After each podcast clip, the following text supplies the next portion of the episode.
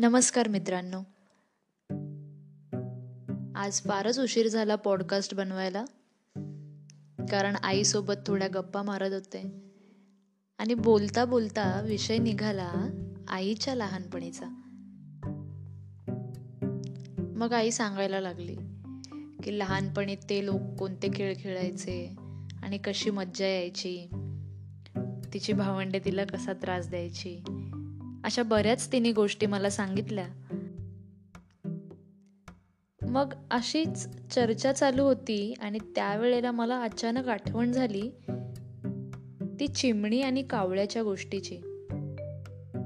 लहानपणी आपल्यापैकी बऱ्याच लोकांनी ही गोष्ट नक्कीच ऐकलेली असेल. चिऊताई आणि कावळ्याची गोष्ट. कदाचित तुम्हाला विसर देखील पडला असेल ती गोष्ट काय होती ती. परंतु त्यामधून जो एक बोध मिळायचा त्यामधून जो एक संदेश आपल्याला मिळाला होता तो संदेश मात्र फार सुंदर आहे. आणि मी पुन्हा मी सुद्धा ती गोष्ट विसरले होते परंतु मी पुन्हा आज आईला ती गोष्ट विचारून घेतली आणि आईने मला आठवण करून दिली. जेव्हा लहानपणी आजी सांगायची किंवा आई सांगायची ही गोष्ट अशा प्रकारे वर्णन करून सांगायच्या एक होती चिमणी आणि एक होता कावळा. चिमणीचं घर होतं मेणाचं आणि कावळ्याचं घर होतं शेणाचं. तर एके दिवशी खूप पाऊस पडतो खूप पाऊस पडतो. आणि कावळ्याचं घर त्या वादळामध्ये वाहून जात. मग कावळा चिमणीच्या घरी येतो. तिथे येऊन तो दार वाजवतो आणि म्हणतो चिवताई चिवताई दार उघड.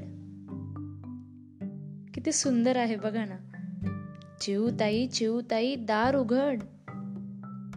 तर त्यावर चिवताई म्हणते थांब मी माझ्या बाळाला अंघोळ घालते.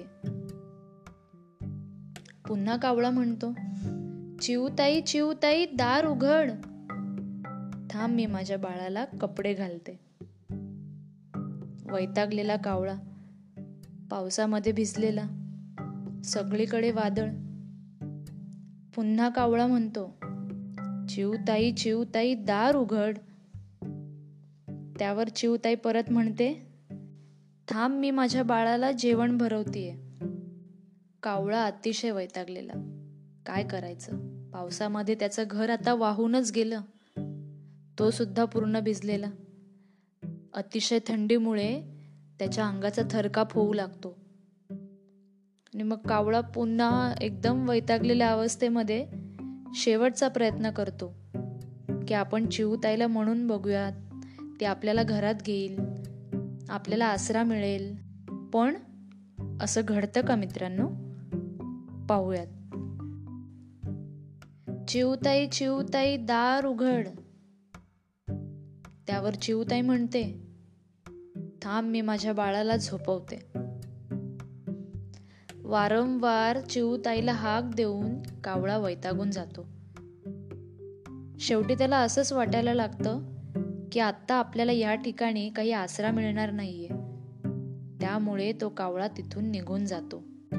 पावसाळा संपतो. हिवाळा संपतो. मग येतात उन्हाळ्याचे दिवस. उन्हाळा आला आणि चिऊताईचे घर मेणाचे घर वितळून गेले. मग चिऊताई पुन्हा कावळ्याच्या घरी आली. आणि तीच गोष्ट घडते जी कावळ्यासोबत घडलेली असते. तिथून पुढे काही पुढची गोष्ट माहीत नाहीये की कावळ्याने त्याच्या घराचं दार उघडलं की नाही. तर भविष्यात आपल्यावर देखील अशी वेळ येऊ शकते. आणि त्या वेळेला जर आपल्याला कोणी मदत केली नाही तर आपण किती निराश होऊन जातो किंवा होऊ शकतो. त्यामुळे संकटाच्या वेळी एखाद्याला मदत करणं हे खूप महत्वाचं आहे. तर खूप छोटीशी गोष्ट आहे चिऊताई आणि कावळ्याची. आणि ती अतिशय रोमांचक पद्धतीने आपले घरातले आपल्याला सांगायचे लहानपण. परंतु आत्ता मला वाटत नाही आहे की ही गोष्ट आत्ताचे पालक आपल्या मुलांना सांगत असतील. तर कदाचित ह्या पॉडकास्टच्या माध्यमातून ही गोष्ट बहुतेक लोकांपर्यंत पोचावी आणि पुन्हा तुमच्या जुन्या आठवणी ताज्या व्हाव्यात असंच मला वाटतं. आणि प्रत्येकाला तुम्हाला होईल त्या पद्धतीने तुम्ही मदत करत चला कारण उद्या तुमच्यावर अशी वेळ आली तर तुम्हाला देखील मदत करणारे हात तुमच्या आजूबाजूला नक्कीच असतील. धन्यवाद.